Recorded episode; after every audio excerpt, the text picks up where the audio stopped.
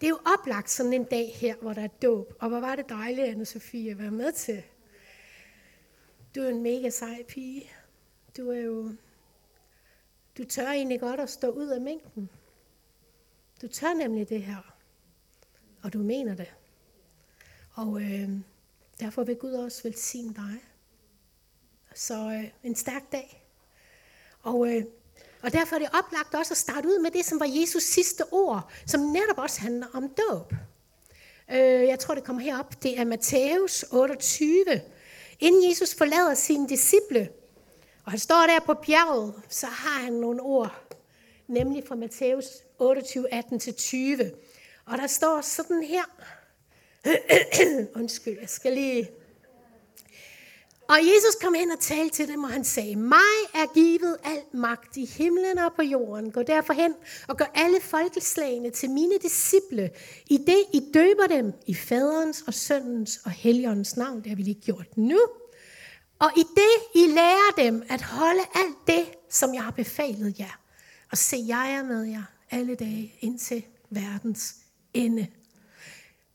Vi, bed, vi, vi bør lægge mærke til de her ord, fordi det er Jesus sidste ord til sine disciple. Der er noget omkring det der, det sidste, man får sagt. Det ved vi. Os, der har været ved et dødsleje. De ord glemmer man ikke. De ord, de satte sig fast i disciplene. Det er det her, det handler om. Det er, fortæl alle mennesker om mig, om Jesus Kristus. At jeg kom for at frelse en hver, som omvender sig til mig og døb dem. Så i mit og i faderens og helligåndens navn. Og så skal I bagefter også lære dem at holde alt det, jeg har befalet jer. Hvad handler det om? Det handler om lydighed. Er det rigtigt? Dåben, omvendelsen, troen på Jesus, dåben bliver indgangen til en livslang vandring i discipleskab. Og så står der, vær en disciple og kald andre til disciple. Det er det, du egentlig inviteres til i dag. Den her livslange vandring med Jesus. Hvor man kan sige, ej, ej, sir. Dine planer er mine planer. Din dagsorden er min dagsorden. Øh, lydighed.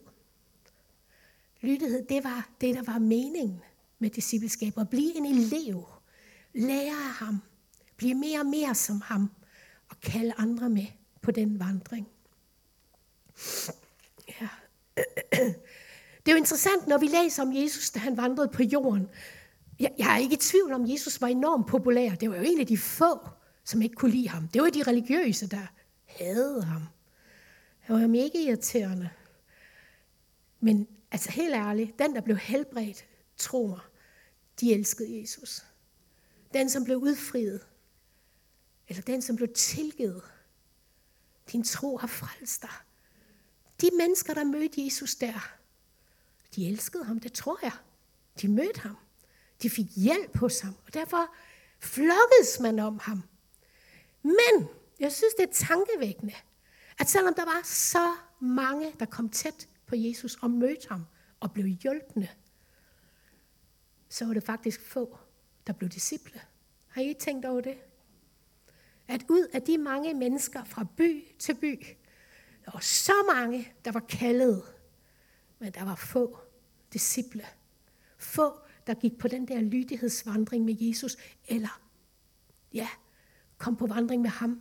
Jeg synes, der, der er en meget stærk beretning, hvor øh, i Lukas kapitel 17 og vers 11-19, der handler om 10 spedalske, som møder Jesus. Ingen andre ville komme tæt på dem. De var så bange for at blive smittet. Jesus er jo ikke så bange for at blive smittet, vel? Jeg mener, han tør godt at nærme sig dig, selvom du er en sønder. han nærmede sig de spedalske, og han sagde til dem, det var ikke sådan umiddelbart der, han helbredte dem, men han sagde til dem, nu skal I tage hen til præsten. Det var altid dem, der sådan skulle tjekke. De var åbenbart datidens læger også, det ved jeg. Men de skulle i hvert fald tjekke, om de var blevet helbredt.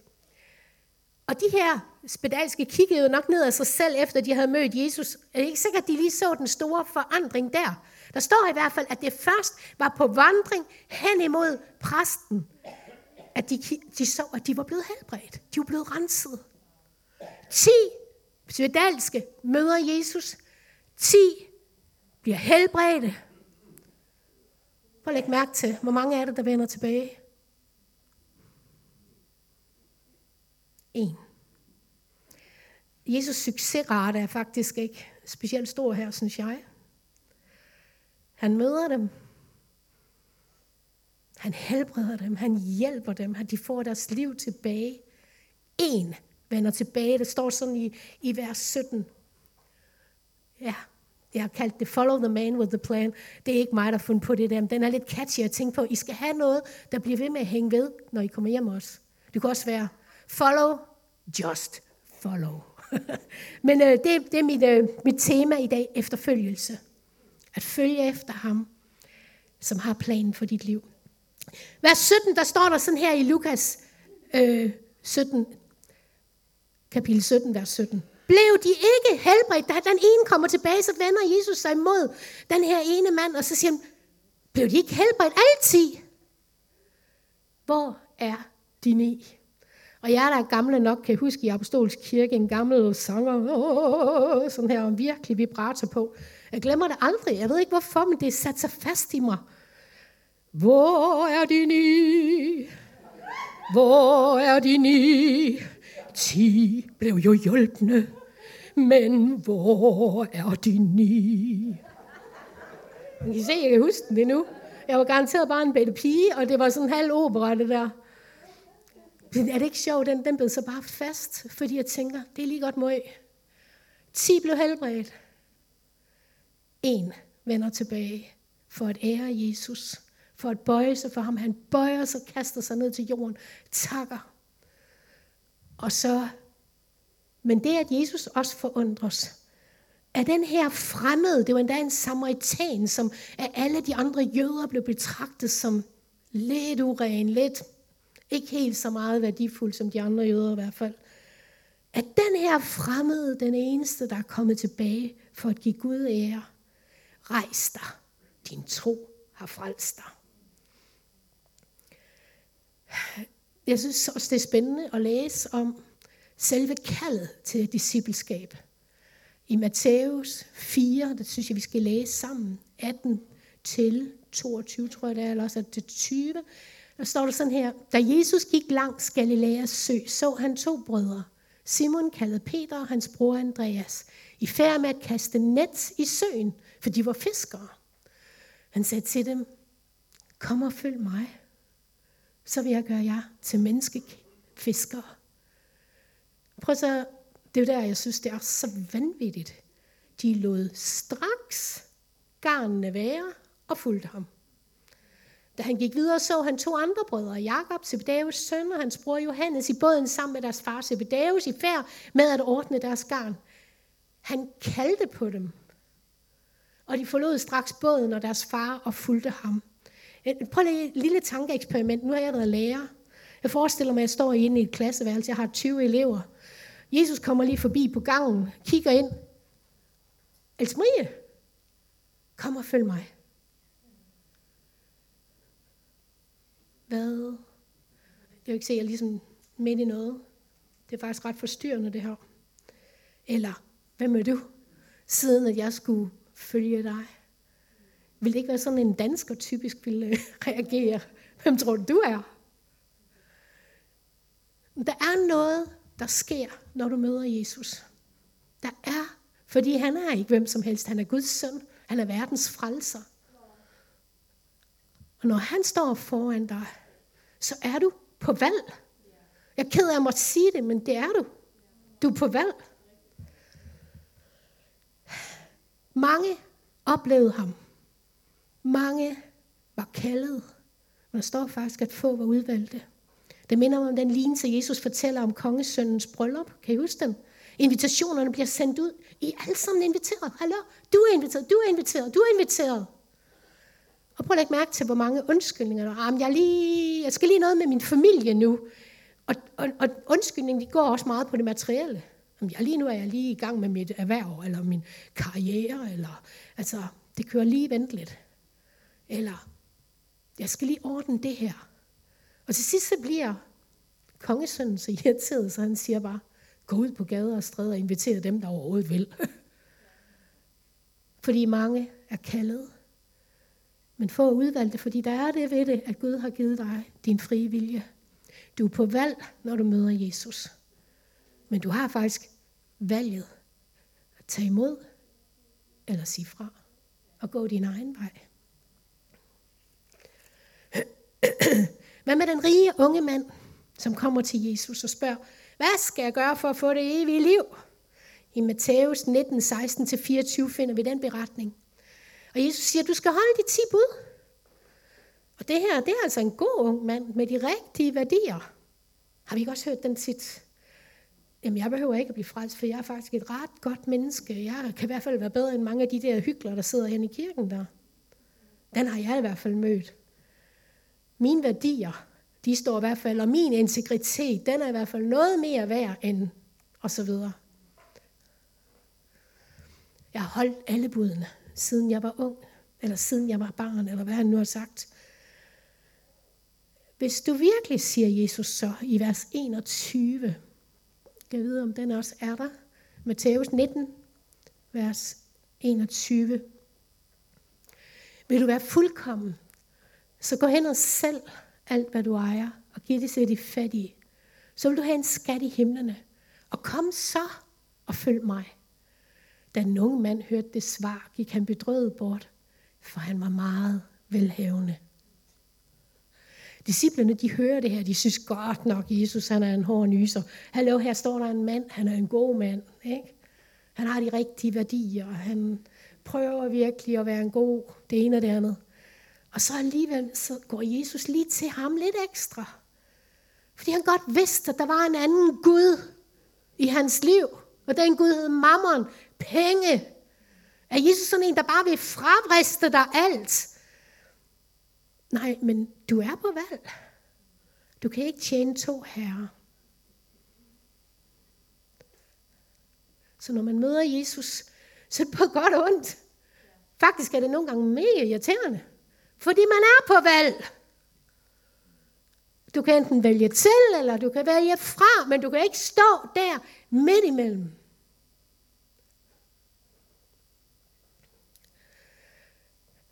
De her disciple, de hører det her svar til den rige unge mand her. Og så bliver de jo sådan helt nervøse næsten. Hallo? Koster det virkelig så meget? Det hele. Altså alt.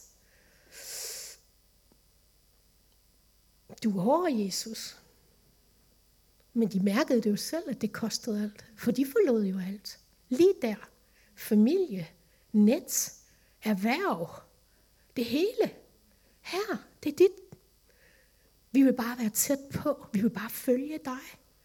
For når du siger, følg mig, hvordan kan jeg så andet end at være lydig? Jeg har mødt den her holdning, især hos unge. Det er nok der i mest, jeg har hørt den. Fordi når man bliver ældre, så kan man godt være forstenet og cementeret og betonagtig. Er det rigtigt? Møder I sådan nogen? Altså jeg kan godt være lidt betonagtig, tror jeg mine børn vil sige på nogle områder. Der er nogle øh, ting, der bare ligger fast, og sådan er det. Og det kan ikke ændres på. Men øh, når man er ung, jeg har tit mødt den her holdning, og det er tit også unge, der er vokset op i kristne hjem. Jeg ved godt det der med Gud og Jesus, det er sandt. Jeg tror faktisk også på det. Jeg er bare ikke rigtig klar. Jeg er ikke rigtig klar på prisen der. Jeg, jeg, jeg er ikke lige der. Og underforstået, der er så meget, der er fristende og lokkende, og jeg ved godt, at hvis jeg skal følge efter Jesus, så koster det jo noget. Så, så er det jo ligesom at være den der lille sillefisk i en sillestime, der lige pludselig skal vende om og svømme modsat af alle de andre sild.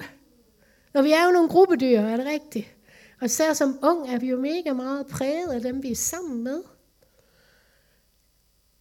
Men en dag, når jeg ligesom har, har prøvet alt det, jeg godt ved, ikke lige, hmm, måske er så smart, så, så, vil jeg, så vil jeg vælge Jesus til. Jeg skal nok blive kristen en dag. Jeg har bare oplevet igen og igen, at i de år, hvor man så fjummer rundt der, der laver man bare tit nogle valg, der har nogle voldsomme konsekvenser, som gør, at den dag, man faktisk har lyst til at vælge Gud til, så er det ikke nødvendigvis særlig enkelt. Man kan have lukket forhærdelse ind. Der kan ske noget i ens hjerte, som tillukker det, så man ikke længere kan mærke Guds ånd. Det har jeg respekt for. Jeg har respekt for oprøret. Jeg har respekt for, for forhærdelsen. For selv for en Gud kan det faktisk være svært at trænge igennem, fordi det er noget med vilje også. Satan er jo faktisk oprørets far, er det rigtigt? Så oprør, det synes han er helt fedt. Satan altså. Men det er lidt svært at ydmyge sig. Og bekende, at man måske tog fejl.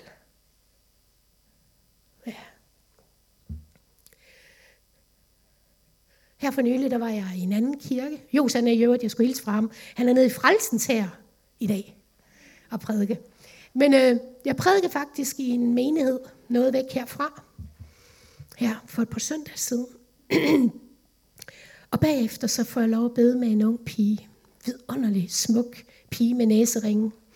Øh, og helt ny kristen, jeg tror, siden september. Øh, og hun kom hen, og hun var bare sådan helt, åh, jeg, bare, jeg blev bare en kristen, og jeg, og jeg, jeg kan godt sige dig, det var så radikalt, det møde med Jesus. Jeg havde det bare sådan, jeg går all in. Det, det, det, det koster det hele, ikke? Jeg vil bare følge ham. Det er det, jeg vil. Fordi hold fast, hvor er, hvor er det her stærkt. Han er virkelig. Og så siger hun, jeg møder jo ofte mine veninder eller mine venner, der simpelthen ikke fatter, hvad der sker med mig. Og de, siger, de ved, og så siger hun, når de finder ud af, at hun er blevet en kristen, så siger de, hvad? Er du blevet en kristen? Og hvor hun så svarer dem og siger, ja, I aner ikke, hvor vildt spændende det er at være en efterfølger af Jesus. Men, og der kommer tilføjelsen, fordi dem vil jeg også gerne have med i dag. Men, siger hun så, fast det også koster. Hold fast, hvor det også koster at være en disciple og at følge efter. Og nogle gange, så siger hun, nogle gange, i svage øjeblikke, så kan jeg næsten tænke, åh, oh, havde jeg bare ikke mødt ham. Altså, nu må, I, nu må du ikke misforstå mig, sagde hun. Altså, fordi nu har jeg jo mødt ham, og det er det vildeste. Men det koster noget. Det, nogle gange så er der bare en pris, der følger med, og den vil man da godt være for uden, siger hun så. Men jeg kan jo ikke andet. Jeg har mødt ham. Jeg må følge efter. Jeg må betale den pris. Fordi jeg ved jo, at jeg aldrig vil kunne vende tilbage til det liv igen. Aldrig.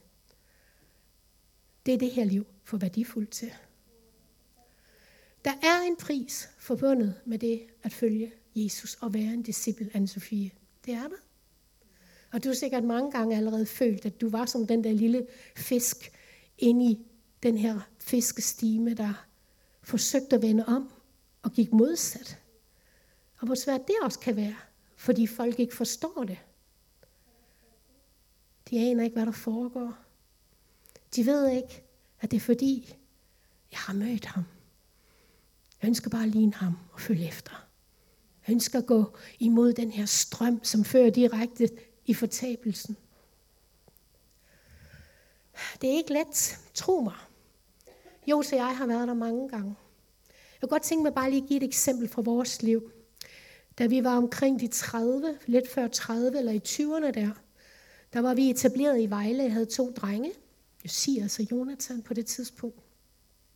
Og øh, pludselig så taler Gud til os om, at vi skal forlade Vejle, min barndomsby, min familie. Vi skal, ja, et godt job. Jeg var lærer. Øh, jeg havde, jeg havde virkelig yndest hos min skoleleder. Altså, jeg mener, hvor finder man sådan en arbejdsplads? øhm, og, øh, og Gud siger, I skal tage til Lemvi. Lem hvad? Som nogen siger ude i Lemvi, lem hul. Øh, det kan virkelig føles som, så kan du ikke komme længere ud. Jo, det kan man så West. Du kan komme til Harboør, til Brønd og de der steder, ikke? Men det ligger jo så klods op af alligevel. Og øh, ud til et sted, hvor vi ikke kendte et øje, og Gud sagde, I skal plante menighed. I skal forlade alt det, I kender. familie, job, vi var ungdomsledere, vi havde et blomstrende ungdomsarbejde, og så ud til vestkysten for at plante menighed. Jeg tror nok, der er nogle vestjyder her i dag, er det ikke det? Eller sådan midtjyder, eller hvad er I? Jeg vil bare lige sige, at øh, for en østjyde, jeg er fra Vejle oprindeligt, der kan det godt føles ufatteligt, den kultur, man møder i Vestjylland. Det var vidderligt som om, at Gud havde kaldet os til Timbuktu-land i... Øh, Jamen, det mener jeg. Jeg mener det. Seriøst. Jeg forstod mig ikke på den kultur. Jeg forstod mig ikke på mentaliteten. Jeg forstod mig ikke på... Og jeg har tit bebrejdet Gud. Hvorfor skulle vi derud? Skulle du ikke have fundet nogen, der lignede dem? Og Gud sagde, nu er det altså dig og Jos, jeg kalder. Jeg tænker dengang, da vi sådan oplevede det store profetiske kald, for vi oplevede mange sådan virkelig tegn på, at det var det, vi skulle. Men jeg levede sådan lidt på den der bølge af, yes, jeg er en disciple. Jeg går, hvor end det skal være. Og nu kalder han mig til vestkysten. Vi havde håbet lidt, at det var sådan et eller andet spændende Nepal, eller et eller andet helt andet sted. Men øh, uh, Lambi, det lyder også meget godt, ikke? Et lille bitte smilehul. Vestjyllands smilehul kalder de det. Og, øh, men vi havde det bare sådan, ej, ej, sir. Og jeg hørte mig selv sige til alle vennerne, og når jeg var, skulle fortælle om det her, og det bedste sted, det er jo at være i Guds fuldkommende vilje. Det mener jeg stadigvæk. Men da jeg sagde ja til den her opgave, der sagde jeg også ja til de sværeste og de mørkeste år i mit liv. Var jeg en efterfølger? Var, var jeg i Guds vilje? Var, var, havde jeg så hørt forkert? Nej. Fordi der i overgivelsen til Guds vilje, der er der også noget, som du du kommer, du kommer tæt på din egen sårbarhed, du kommer tæt på din, dit mindre værd, du kommer tæt på forkastelsen. Men du kommer tæt på det, for at han kan komme til og helbrede dig. Lige præcis i den der sårbarhed, men lige præcis i den der lydighed. Du kan godt holde dig på det sikre og sige, at jeg bliver her, det kender jeg. Og Gud kan stå derude og kalde dig ud på vandet, og du siger bare, at jeg vil helst være her, fordi det kender jeg. Og her ved jeg, her har jeg god selvtillid, eller her kan jeg ligesom hvad nu hvis Gud kalder dig til noget, noget helt andet? Som disciple, der er det den her ej, ej, sir. Vil jeg have været der for uden? Man kan sige, ja, jeg gad godt have været for uden de der mørke. De der mørke år. Det gad jeg godt. Men jeg ved også, at der var ingen anden vej til Guds nåde og Guds tilgivelse, end det der mørke. Hører I, hvad jeg siger? Der blev fundamentet lagt for resten af mit liv. Til at vi en dag også kunne sige ja til kaldet, da Jos han blev landsleder i Apostolsk Kirke. Jeg havde aldrig klaret det, hvis ikke Gud havde lagt et fundament af noget og tilgivelse i mig. Vi skulle til Lemvi. Og ved hvad, kære venner? Ja, der var mørke over, men Gud var der. Også i mørket. I Lemvi kom befrielsen for mig. Der kom fem ekstra børn. Og i dag står der stadigvæk en menighed, som rækker ud til byen. Og jeg ved også, at der var mange mennesker, der er blevet mødt af Jesus derude. Der er nogen, der er døde. Jeg ved en dag, når jeg kommer hjem i himlen, så står de og siger, tak. Tak fordi I var lydige og kom til Lemvi. Gjorde det ondt? Ja, det gjorde det. Vi følte os ensomme nogen til tider. Men Gud var der. Det var Guds fuldkommende plan. Guds fuldkommende vilje. Fordi han er manden, han er sagt, med planen. The man with the plan. Som ved, hvilke tanker han tænker om dig og mig. Ikke om ulykke, men om fremtid og håb. Jeg var ude og gå, en, når, jeg, når jeg lige læste det her skriftsted, for det synes jeg faktisk er ret vigtigt. Det er så efter, at den her rige mand, han har været, den her rige yngling, har været ved Jesus. Så i Matthæus 19, 27-30, så står der sådan her. Fordi disciplene, de, what? Hold da op, du er hård, Jesus. Det koster godt nok noget. Og det havde de jo selv mærket. Der, altså jeg mener, de stod jo med smerten, og de siger jo også sådan her. Der tog Peter ordet og sagde til ham, se, vi har forladt alt og fulgt dig. Hvad får vi så? Jesus sagde til dem, sandelig siger jeg jer, ved verdens genfødelse, når menneskesønnen tager sæde på sin herlighedstrone, så skal også I, som har fulgt mig, sidde på 12 troner og dømme Israels 12 stammer. Ja, en hver, som har forladt hjem, eller brødre, eller søstre, eller far, eller mor, eller børn, eller marker for mit navns skyld, får det 100 dobbelt igen og arver evigt liv. Men mange af de første skal blive de sidste, og mange af de sidste de første. Ja, det koster noget at være en disciple. Men det er det hele værd. Det er det eneste liv, der tæller. Man kan godt være sympatisør, man kan godt have mødt Jesus, men du vender tilbage til den samme trummerum, til de samme gamle vaner. Livet med Jesus er uforudsigeligt. Ja, det er også hårdt. Ja, det er også nogle gange med afkald. Men der er noget, du får igen. Der er noget, som han belønner dig med, og som gør det, det hele værd, den her vandring. Det kan jeg skrive under på. Jeg har snart fødselsdag, og jeg tænker tilbage på mit liv med taknemmelighed.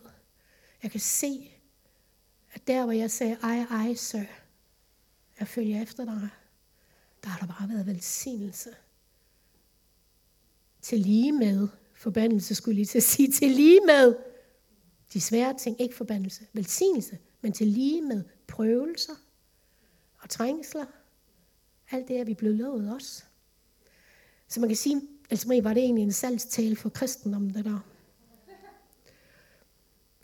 Det her, det er en salgstale for at følge efter Jesus. At være en disciple. Og begynde at gøre disciple. Det er noget af det stærkeste, rigeste, mest meningsfyldte liv, man kan have. At være disciple og gøre disciple. Gøre disciple. Og så står der her, at i Jeremias 29, nu tager vi lige et gammelt testamentligt, fordi det er stadigvæk den samme Gud. Til jeg ved, siger Herren, hvilke planer jeg har lagt for jer. Planer om lykke, ikke om ulykke. Om at give jer en fremtid og et håb. Råber I til mig, og går I hen og beder til mig, så vil jeg høre jer. Søger I mig, skal I finde mig. Når I søger mig af hele jeres hjerte, er jeg at finde, siger Herren. Jeg vender jeres skæbne og samler jer fra alle de folk og fra alle de steder, jeg fordrev jer til, siger Herren. Jeg fører jer tilbage til dette sted, som jeg førte jer bort fra. Det er selvfølgelig til Israels folk. Men du er kaldet, som Israels folk var et udvalgt kaldet folk. Du er kaldet, ellers sad du ikke her i dag. Du er også udvalgt. Men valget til at være en efterfølger, det er kun dit. For til forskel fra Satan, så som er ude på at forføre og manipulere, så respekterer Gud din frie vilje og hvad du ønsker at gøre med dit liv. Men han kalder dig til et discipleskab. At være en efterfølger. Følg manden med planen. Jeg tænkte på det her. Ja, det var, jeg havde givet hende en historie, jeg ville fortælle. så skulle hun komme op og spille her til sidst. Den er jeg faktisk næsten glemt, ikke? Men øh, det handler egentlig bare om, at vi har haft noget... Jeg bor jo ude på landet nu, og øh, der har der bare jo også været snevejr. Vi bor Nordenfjords. Og en dag så gik jeg en lang tur der i sneen og kom ud på sådan... Der er sådan et dige i nærheden af os, og den første del af rejsen igennem sneet, der var nok 20 cm cirka, der trådte jeg i fodspor, som allerede var sat. Halvvejs ud til vandet, for jeg ville ud til vandet, det havde jeg besluttet mig for. Jeg var allerede træt. Der måtte jeg selv træde sporene. Der vidste jeg godt, hvad jeg synes, der var nemmest at gå i. Det var nemmest at gå i de fodspor, der allerede var sat, frem for selv at skulle træde hvert et spor. Han kalder os til efterfølgelse og træde efter i hans fodspor. Fordi så ved du også, at du kommer sikkert i mål. Okay? Ja. Vi skal bede.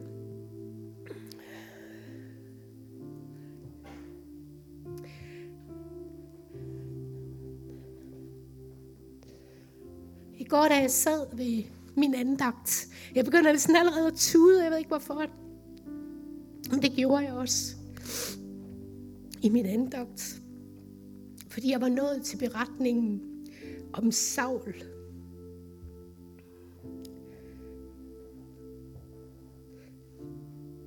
Saul, han var udvalgt af Gud selv. Der var faktisk et mega stærkt kald over hans liv til at være en konge. Gud var med ham. Men han trådte ved siden af. Han blev ulydig. Han, ah, det går nok. Og så kom jeg så i går til det der kapitel, som bare fik mig til at stå tude. Jeg sad bare og tænkte bare, wow, hvad sker der her? Samuel, den gamle profet, som havde kaldet Saul til konge, han, måtte, han, måtte, han fik kaldet fra Gud til at gå tilbage til Saul og sige, Saul, du var kaldet. Men Gud er nødt til at tage det væk fra dig nu. Og han er nødt til at vælge en anden. Fordi du er ulydig. Og der står, hvordan den her Samuel, som holdt så meget af Saul, har set den her fantastiske unge mand rejse sig. Hvordan at han sørgede. Og han sørgede. Der står, han kunne næsten ikke komme sig over den sorg, det var. Og være vidne til, at Gud måtte på en måde tage kaldet væk. Tage salvelsen væk.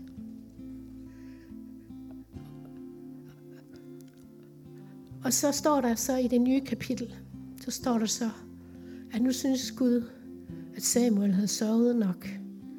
Rejs dig nu. Du kan ikke gøre noget. Og jeg har udvalgt mig en ny.